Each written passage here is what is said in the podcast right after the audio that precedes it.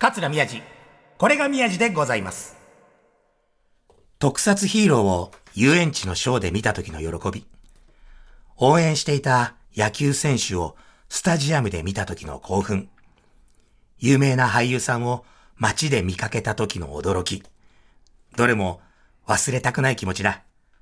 でも、時を重ねて大人になると、こんな感動なんてなくなってしまう。そう。もう、こんな感動はなくなって、なくなって、なくなってません おはようございます。桂宮治でございます。というか今日はですね、ちょっともうあのーどうしていいか自分でもわかりませんが、今私の前に、ものすごい方がいらっしゃるんでございます。おはようございます。おはようございます関根勤ですどうもすごいすごい !TBS ラジオ桂宮治、これが宮治でございます。とうとうここまで来ました。もう上り詰めましたね。ありがとうございます呼んでいただいていや、やめてください。っていうか、一つだけ聞きたいんですけど、はいえっと、関根勤さんのモノマネをしてる方じゃないですよね。違います 本物ですよね。はいはい嬉しいです。いやいやいや、いや、っていうか、今日本当にこの番組にき、よあのーオファーをした、というか、あの、関根勤さんに来てくださいってお願いしたのには訳があって、ええこれ多分聞いてる方は知らない方いると思うんですけど、あの、小堺さんと一緒に関根さんがやってらっしゃるええ、小崎ポッドキャストっていう番組あるじゃないですか。はいあちらで、その番組中に、宮治君って面白いんだよね、面白いんだよねっはいて、言いました本当なんですね。そうなんですよ。なんか会話の流れでねなんかの流れになった時にその宮治さんあ落語の話になったのかなよくわかんないんだけどその時にその宮治さんさもう面白いよっていや、そうです。明るくて最高だっつって。聞いたんですよ。ええ嬉しいと思って。ええ。さリスナーさんから、はい。桂宮治をなんか何かに例えると、なんか、は道の駅とかに置いてあるなんか玉ねぎのようだみたいな、あなんか、そんな手紙だった。あそうですメールねネタが来たんですね。はいそうそうそう。そしたら、小堺さんはほとんど僕のこと分かってなかったけど、ええ。関根さんは面白いんだ面白いんだって何度も言ってくれたんですけど、そう本当に思ってくれてたんですか？それであの僕はそのまあ例えば『笑点』でね、はい。次の人は誰だっていう。はいはいはい。でそういうのがあって、まあ、見て、はい。でその後宮治さんをこうずっと追ってるドキュメント。ああ。の小さなその商店街行ったり、はいはいはいはい。そういうの見たりそれからあの、えー昔の V なのかな？どうなのかな？あのこの、えーお客さん相手にアマチュアの時にはいはい。トークしてるやつとかあはあのドキュメンタリー見て、なるほどこういう下地があったからすぐもともと話が好きなんだなってそそういうのも見ましたよ。いや、なんですか、ちょっと、あの、一回号泣していいですか？一回、一回泣いてからいいですか、ちょっと。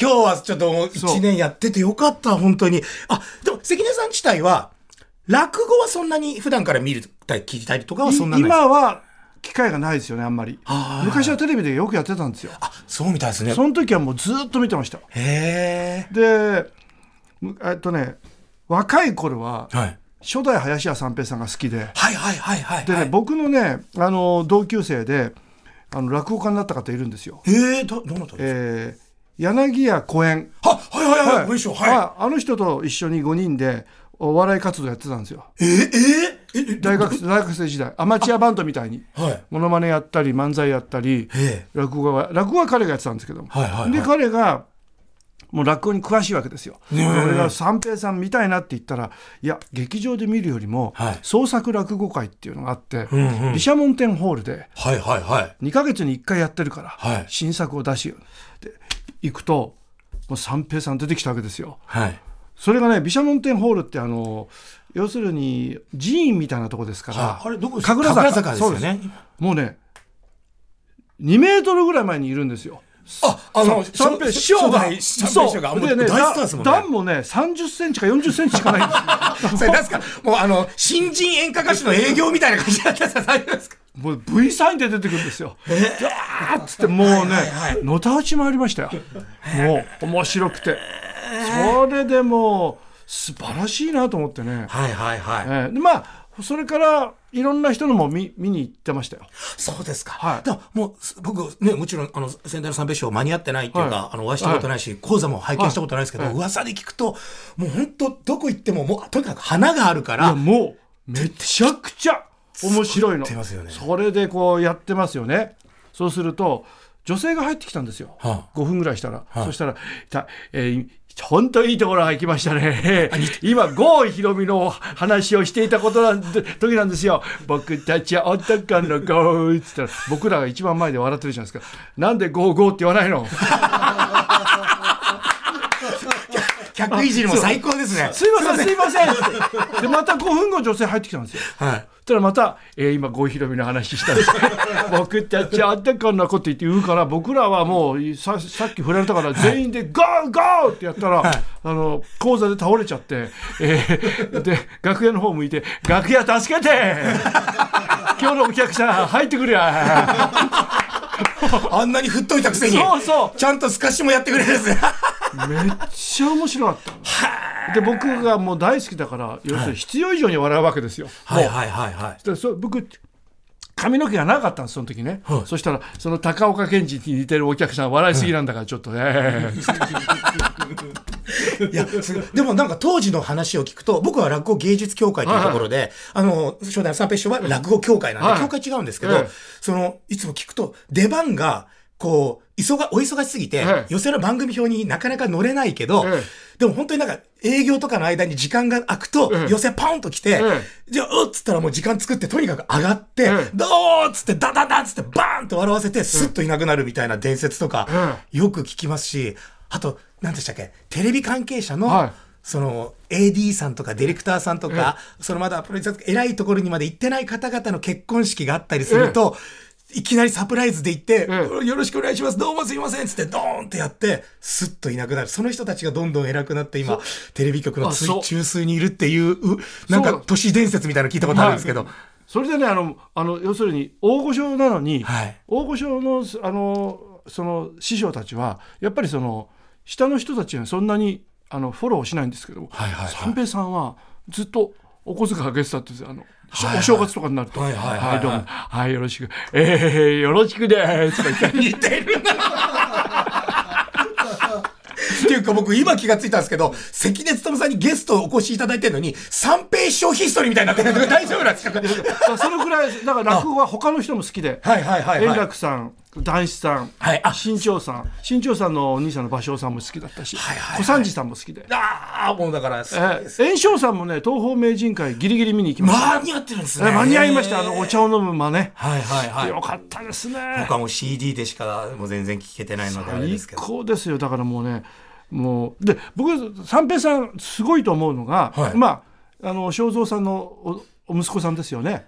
名人の、はいはいはいはい。大名人だったわけですよねあの初代三平さんのお父さん、それで三平さんは正蔵さんの息子はどのぐらいのもんだって言った時にこれ僕の想像ですよはい。多分そのお父さん完成されたお父さんの芸に芸と比較されてんおかしくなっちゃったと思うんですよ。で立ち上がった落語家ってすごいと思いません？そうですね。その当時、さらにね、その当時。これあのベリーロールからあの 背面飛びよりもすごいですよね。ねあれは飛ぶっていうそうですよね。飛ぶっていう行為だから。ね。落落語は座って話をするっていう行為なのにん。立ち上がって枕しかしないというね。これはもう前代未聞ですよね。僕そね。そこで僕革命児だと思って尊敬してたんです。またそのネタが最高に面白いと、その立ってつまんなかったら最悪ですもんね。そう最悪なんですよ。はい。それが面白いんですよで歌歌ってたでしょ？好きです好きです。ええよし行こうしだかこの間レコードショップ行ったらし、レコードありましたもん。らもうそこから入ってって落語会もずっと見て大好きでしたね。いやーでも、そういう落語とのつながりと、はい。まあ私のことを見ていただいてたというところから、今回、今週は、今日は、あの、関根勤さんという方が、どういう方なのか、そしてなぜ今ここまでこう芸能界で売れ続けてきたのか、いろいろちょっとお聞きしたいんですけど、はい。まず私は単純に関根さんにお聞きしたいのは、はい。なぜ芸人になったのかあの芸人になろうっていう気はさらさらなかったんですよ。ええ。ただお笑いが好きで、はいはい。たまたま中学2年の時に、ん。あの音楽の授業ではい。カスタネット配られた時にうちのつあのおふくろが西郷輝彦さん大好きでは星のフラメンコっていうのが流行ってたんですあ、わかります。はいはい。で。それをい一日中レコードかけてたから 中学生すぐ覚えちゃうんですよそうねですよね。それで隣にいた林くんっていう子にねこれがまた面白い人だったんですけど「林西郷輝彦だ」って言ってモノマネして、大して似てないんですよ、はい。だから「何やってんだよ」って言われようと思ったんですよ、はいはいはい。突っ込まれようと思ったの「林」っつってボケのつもりで「最後照彦好きなんだけどカッカッカッってやったら椅子から転げて笑ったんですよ 授業中、はいはいでもう一回やれもう一回やれ ちょっと待ってください。授業中だったんですか今。俺そっちの方が衝撃でしたよ。休み時間じゃないんだ。俺一番後ろの席でもう一回やれもう一回やれって言うじゃん。ちょっといやだって授業中のいいからやってくれ関根って言うから、受けた喜びで、はいはいはい。それまで自分が見て笑う側だったんで、うんうんうんまあ、そんな芸だけど最初に人を笑わすことができたっていうんで。で何回もやったんですよ。はいはいであまりにも受けてくれるから、はい。もう嬉しくなっちゃって当時大正テレビ寄せとか寄せ番組いっぱいあったんですよね、はい。はいはいはい生体模写の方がいっぱいいたから、それを生体模写の方をこう、はい。当時 VTR ないから一生懸命真似て。ああ、もう目の前で、もうリアルタイムで見ながら。そうそうはいで月曜日に朝「林くん林くん」って来てで廊下で「片岡千恵蔵」とか言って。てめえたちルンゲじゃねえよって言うと片岡千恵さん、俺、木久扇師匠でしか見たことない。すごい。で当時大して似てないんだけど、はいはいもうハードルが低いから林くんが腹よじって笑ってた もう笑い屋さんみたいな感じ。そうそうそうそうほんで毎週毎日やってたわけそういうこと、はい。そしたら僕も3ヶ月ぐらいやったらコツ掴んできて。早い。プロのや人のがやるもの。あこうやってこうやってやればいいんだなっていうんで自分ではい。千葉真一さんとか、はい。ジャイアント馬場さんとか自分で編み出してきたわけであのすよ。私がよくテレビで見てた千葉真一さんとか、ええ。あのちゃんとパパさんとか、い。ろんな、はい。もう普段普通の方がやらなかったようなものをやってらっしゃるんですか、はい。あれってなんですか？林くん始まりなんですか？そうなんですよ。そしたらね林くんを喜ばせるために。林くんはねき僕のずっと聞いてるうちに林くんもコツ掴んじゃって。こいつですか林くん天才の集まりだよ。林くんがやり始めたの。林パクるな。僕と全然違うやつやるわけです、原田芳雄さんとかモハメッド・アリとかね、じゃあ、蝶のように前、蜂のようさステップステップやるんですよ。あと王貞治さんのね口元であの一本足打法やったりねで2人でコンビ組んで、はい。あの高校時代はいろんなとこのあの文化祭に出てたんです。営業じゃないですか、もうそれ。でアマチュアバンドみたいな。あ、そうですね。それやってるうちにここ小円君と、はい。あの林君が、はい。えー幼稚園のとど友達だったんですはいはいはい、はい。それでその公園君の後輩2人と3人5人で目黒五人衆っていうのを作って知らない子に音来てる。そう目黒子に。いろんなことやってたんですよ。はい。それで解散しちゃったんではなんかもうこれでこのまま僕の青春は終わりかなと思ったらテレビで「銀座ナウっていうのやってましてね。あ、あなんか聞いたこと僕はいあんまり見てないんですけど。でその素人米田道場っつって大体中学生高校生が3組出てきてあええ中で高生なんですね23分やって、はいでその優勝その回の優勝を決めてたんですその週の。毎週毎週で僕優勝者がはあ同じことやってるって言うんで、はい。自分たちがやってたやつが身内には受けたけど果たしてそのね全国に。全国っていうか、知らない人に受けるのかどうかって、はいはいでもチャレンジしたわけですよ。はがき出して、うん。でオーディション行ったら、はい。僕が最後だったんでこれいいやって言うんで中2から大学3年までやってたその芸をはい。止めないから、はい。ディレクターさんが45分やったんで。独演会ですもうスタンドアップショーでしたよ。関根勤スタンドアップショー。あれ止めないな止めないなって。次はこれでじゃあ次はジャイアント馬場対フリッツォン・エリック。もう。もうネタそしたら45分になっちゃったんですよ。そしたら「はいありがとうございます」って言って、はい。そしたらその後に吉村さんっていうプロデューサーが「あいついっぱい持ってんな」って「勝ち抜き戦にしようよ」ってはで僕の週から勝ち抜きになってで僕は「え勝ち抜きなんですか？あじゃあいっぱいテレビ出れるな」ってテレビっ子だったから、いはいはいはい。出れるから面白いいいやと思って、で5週勝ち抜いたら審査員に浅井社長がいて「あの君プロでやってみる気ないか?」って言われたんですよ。はところが僕は俯瞰で物見てて大好きだからお笑い界、いあはい。や僕のようにねクラスの男にしか人気のないね笑わせない人間がね、うんうん。プロでは通用しないと思いますんで。そんなこと言ったんですか、僕は消防士になるつもりであの大学行ってますって言ったら「大丈夫だ!」コント55号を育てた浅井が君の才能を保証するって言って。はい。でもう好きですから。はいはいはい。21でまだ。でコント55号って僕から見たらもう三平さん転覆トリオ、えークレイジーキャッツコント55号、はい。これが僕のお笑い四天王だったんですよ、はいはいはい。青春の。その四天王を育てた人がねはいはい。僕を認めてくれてるわけですよ。目の前で。そうですよね。だから要するに、えー王貞治さんにバッティング君のバッティングいいよって言われてるもんじゃないですか。そうですね。い今の野球言葉だったらもう大谷翔平に君は？みたいな。君いいよ、君三刀流できるよみたいな。そう言われてるよ うなもんですよね。そう。もうサントリー、大谷超えちゃってるから、もう55号超えちゃうけど、そうそうそうですよ。で入っちゃったんですよ。だから目指してたわけじゃないんですよ。だから乱暴ですよ当時の1970年代ね、は僕せ先週まで大学生ですよ。いはいはいはい。で5週勝ち抜いたらもう銀座ナウの千田光雄さんのアシスタントですから。そんなクイックないでしょ そんなないですね。ないですね。全日本バレーがやってる A クイック B クイックより早いんですよないですね。もうなんだろうもう触ってないのに入っちゃってるみたいな感じです。もう それでもうそのままだから僕は公開修行ですよね。はいはいはテレビに出ながら修行してたんですよ。い。いや、でも本当に今日ちょっと楽しすぎて、いや、もう、もうは、芸人になるまでのもう道が、もうす、もうは、もうす、もうすでに面白すぎて、ちょっとたくさん聞きすぎちゃったんですけど、ええ。ちょっと一回ここで僕、はい。あの、落ち着きたいんで、ええ。一回曲かけたいんです。この番組いつも、はい。途中で一回曲かけるんですけど、もしよろしかったら、関根さんのお好きな曲を一曲振っていただけると嬉しいです。あの中学高校大学って全然、あの恋人欲しくて、はい。全然できなくて振られてばっかりだったんでここ僕のソウル曲ですね「はい。悲しき願い」尾藤勲さんです。お聴きください。尾藤勲師匠で、悲しき願いでした。ありがとうございます。尾藤さん今80歳なんですけども、昔と同じように歌ってます。はあ、すごいですね。映像を見たんですよ、ええ。尾藤さんも同じですね。本当ですか？尾藤さんとトム・ジョーンズは今でも同じように 同じように歌ってます。ただあの、僕目の前で、あの、お話ししてくれてる関根勤さんは、子供の時テレビ見てた時と同じぐらいラジオなのに動いて喋ってましたよ。全然変わらないです。変わんないですね。俺もね変わらないです、か変えられないね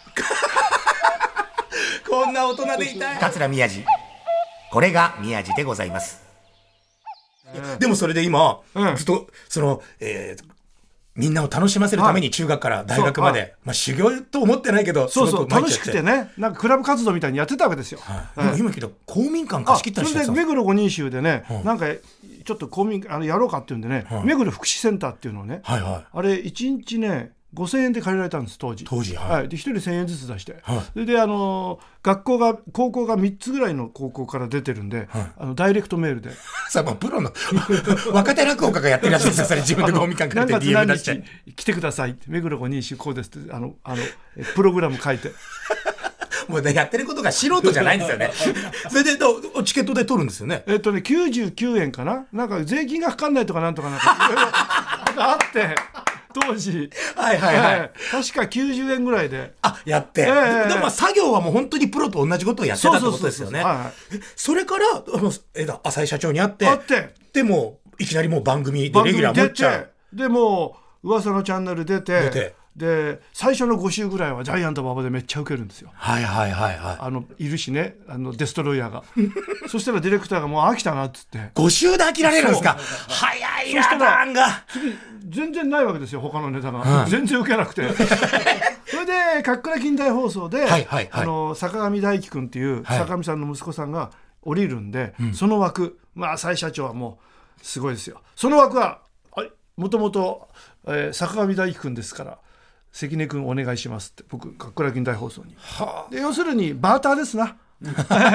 いや、でもまあ、そっからこう、這い上がったわけですもんね。あまあまあチャンスをくれるわけですもんね。まあそうそうそうそれで、だ、正直こんなこと言うのないですけど、いくらチャンスもらってもダメな人はダメですからね。あそうです。そうですよね、そうですこの本当にわかります、そこは。はいそっからなんとかねカマキリとかやりだしてね。ああ、見てました、ええあれ僕のアドリブなんですよ 突然出たんですか？あの考えてたんです、何かいいのないかなって言って、なんかインパクトを残してゴロンボ刑事ゴロンボというね、はい。あのえーコロンボからな名前を取って、はいはい。野口五郎さんがでたさ団吉さんがいつも殺される役で,、はいはい。でその犯人が僕なんですよ、はい。でいつもそれで終わってたんですけども、うんうん。なんかないかなと思って。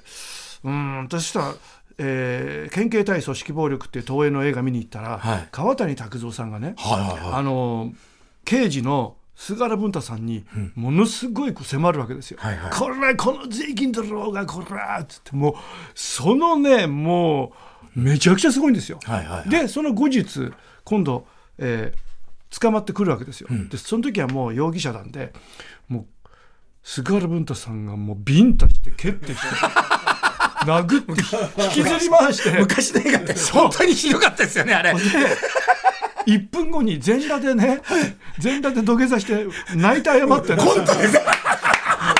それ見てねえこのあその強気だった人がはい短時間でこんなに落差があるこの落差なんか使えないかなと思ってはい。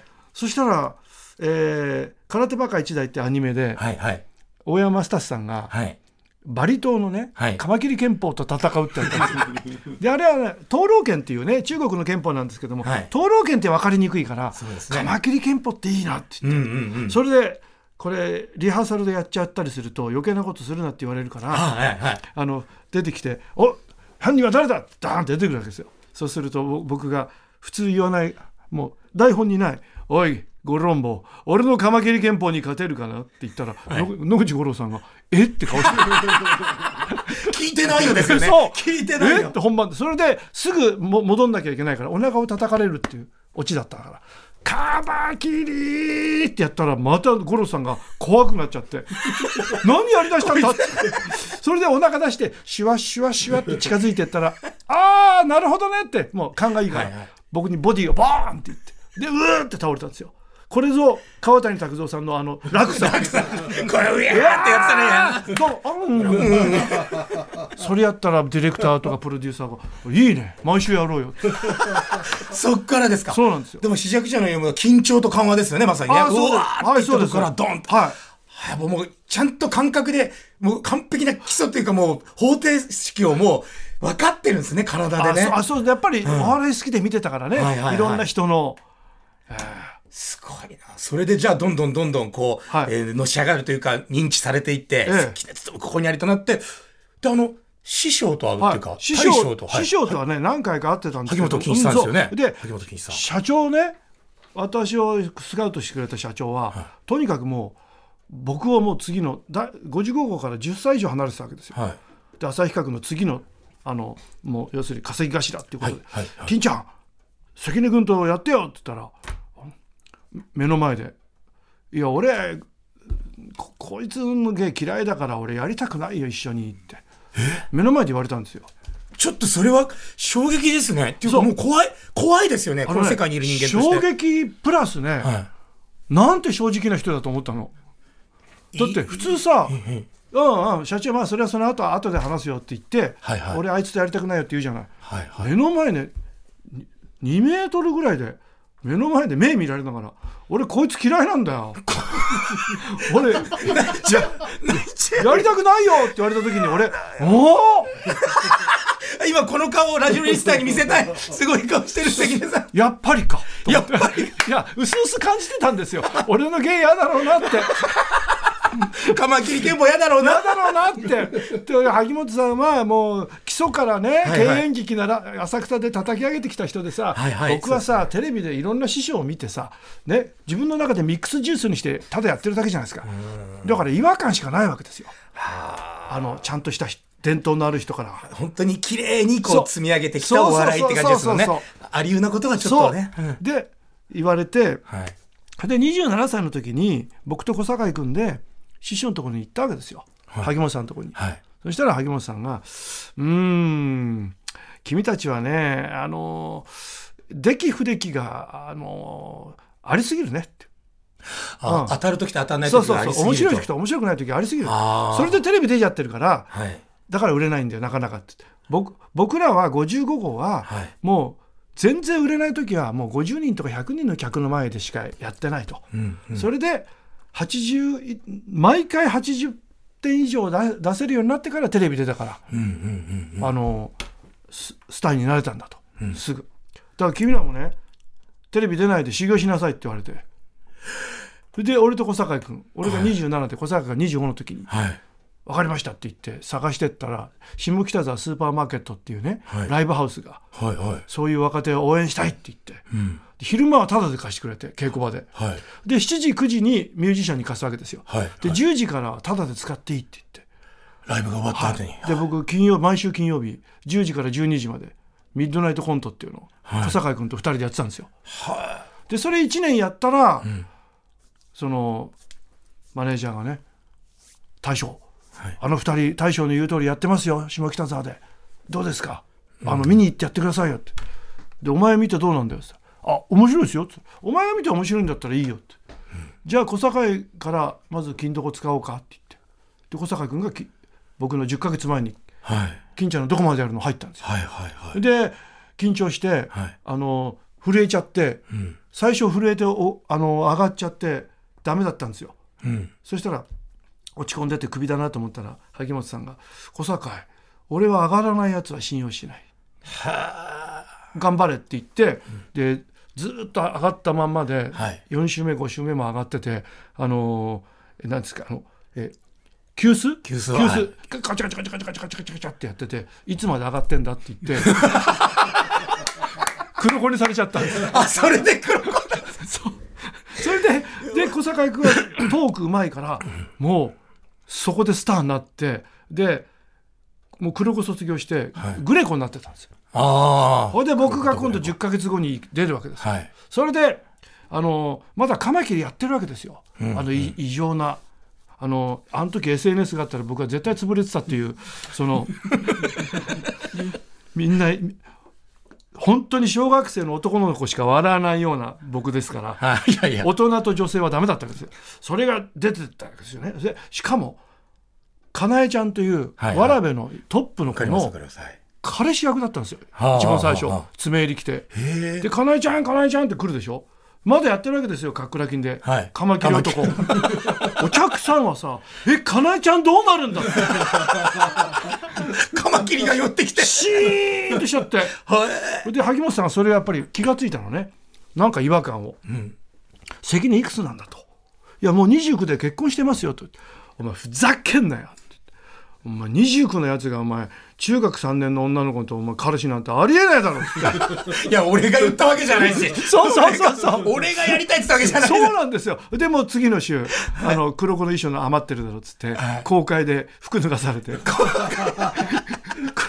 黒子にされて「お前ら二人でやれ」って言われて、なるほど。はい、そっからなんですそねっからですよ。でも僕ちょっと途中で一回泣いちゃったんですけど、ええ。その、ダメだって、お前とやりたくないって言われて、はいええ。そっからでも、二人でまた新たに頼みに行って、はい。で1年間本気で修行しあやて、りました。